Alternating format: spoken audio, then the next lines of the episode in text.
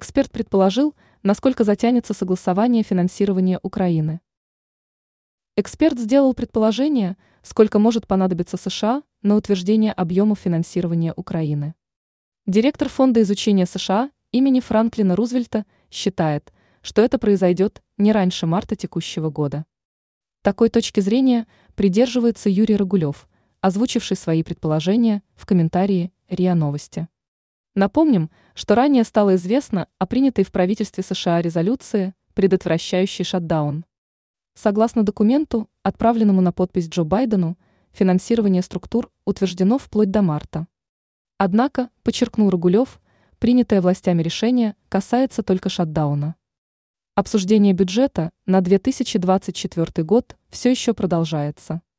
Эксперт не исключил, что окончательное утверждение произойдет еще не скоро. Дискуссии между республиканцами и демократами могут затянуться до марта. По мнению Рогулева, Вопрос о финансировании Украины и Израиля, поднятый осенью прошлого года, так и остался за кадром. Более того, до сих пор не ясно, по какой статье расходов собираются утверждать данный вопрос. Ранее сообщалось, что Евросоюз намерен единогласно согласовать финансирование Киева к саммиту 1 февраля.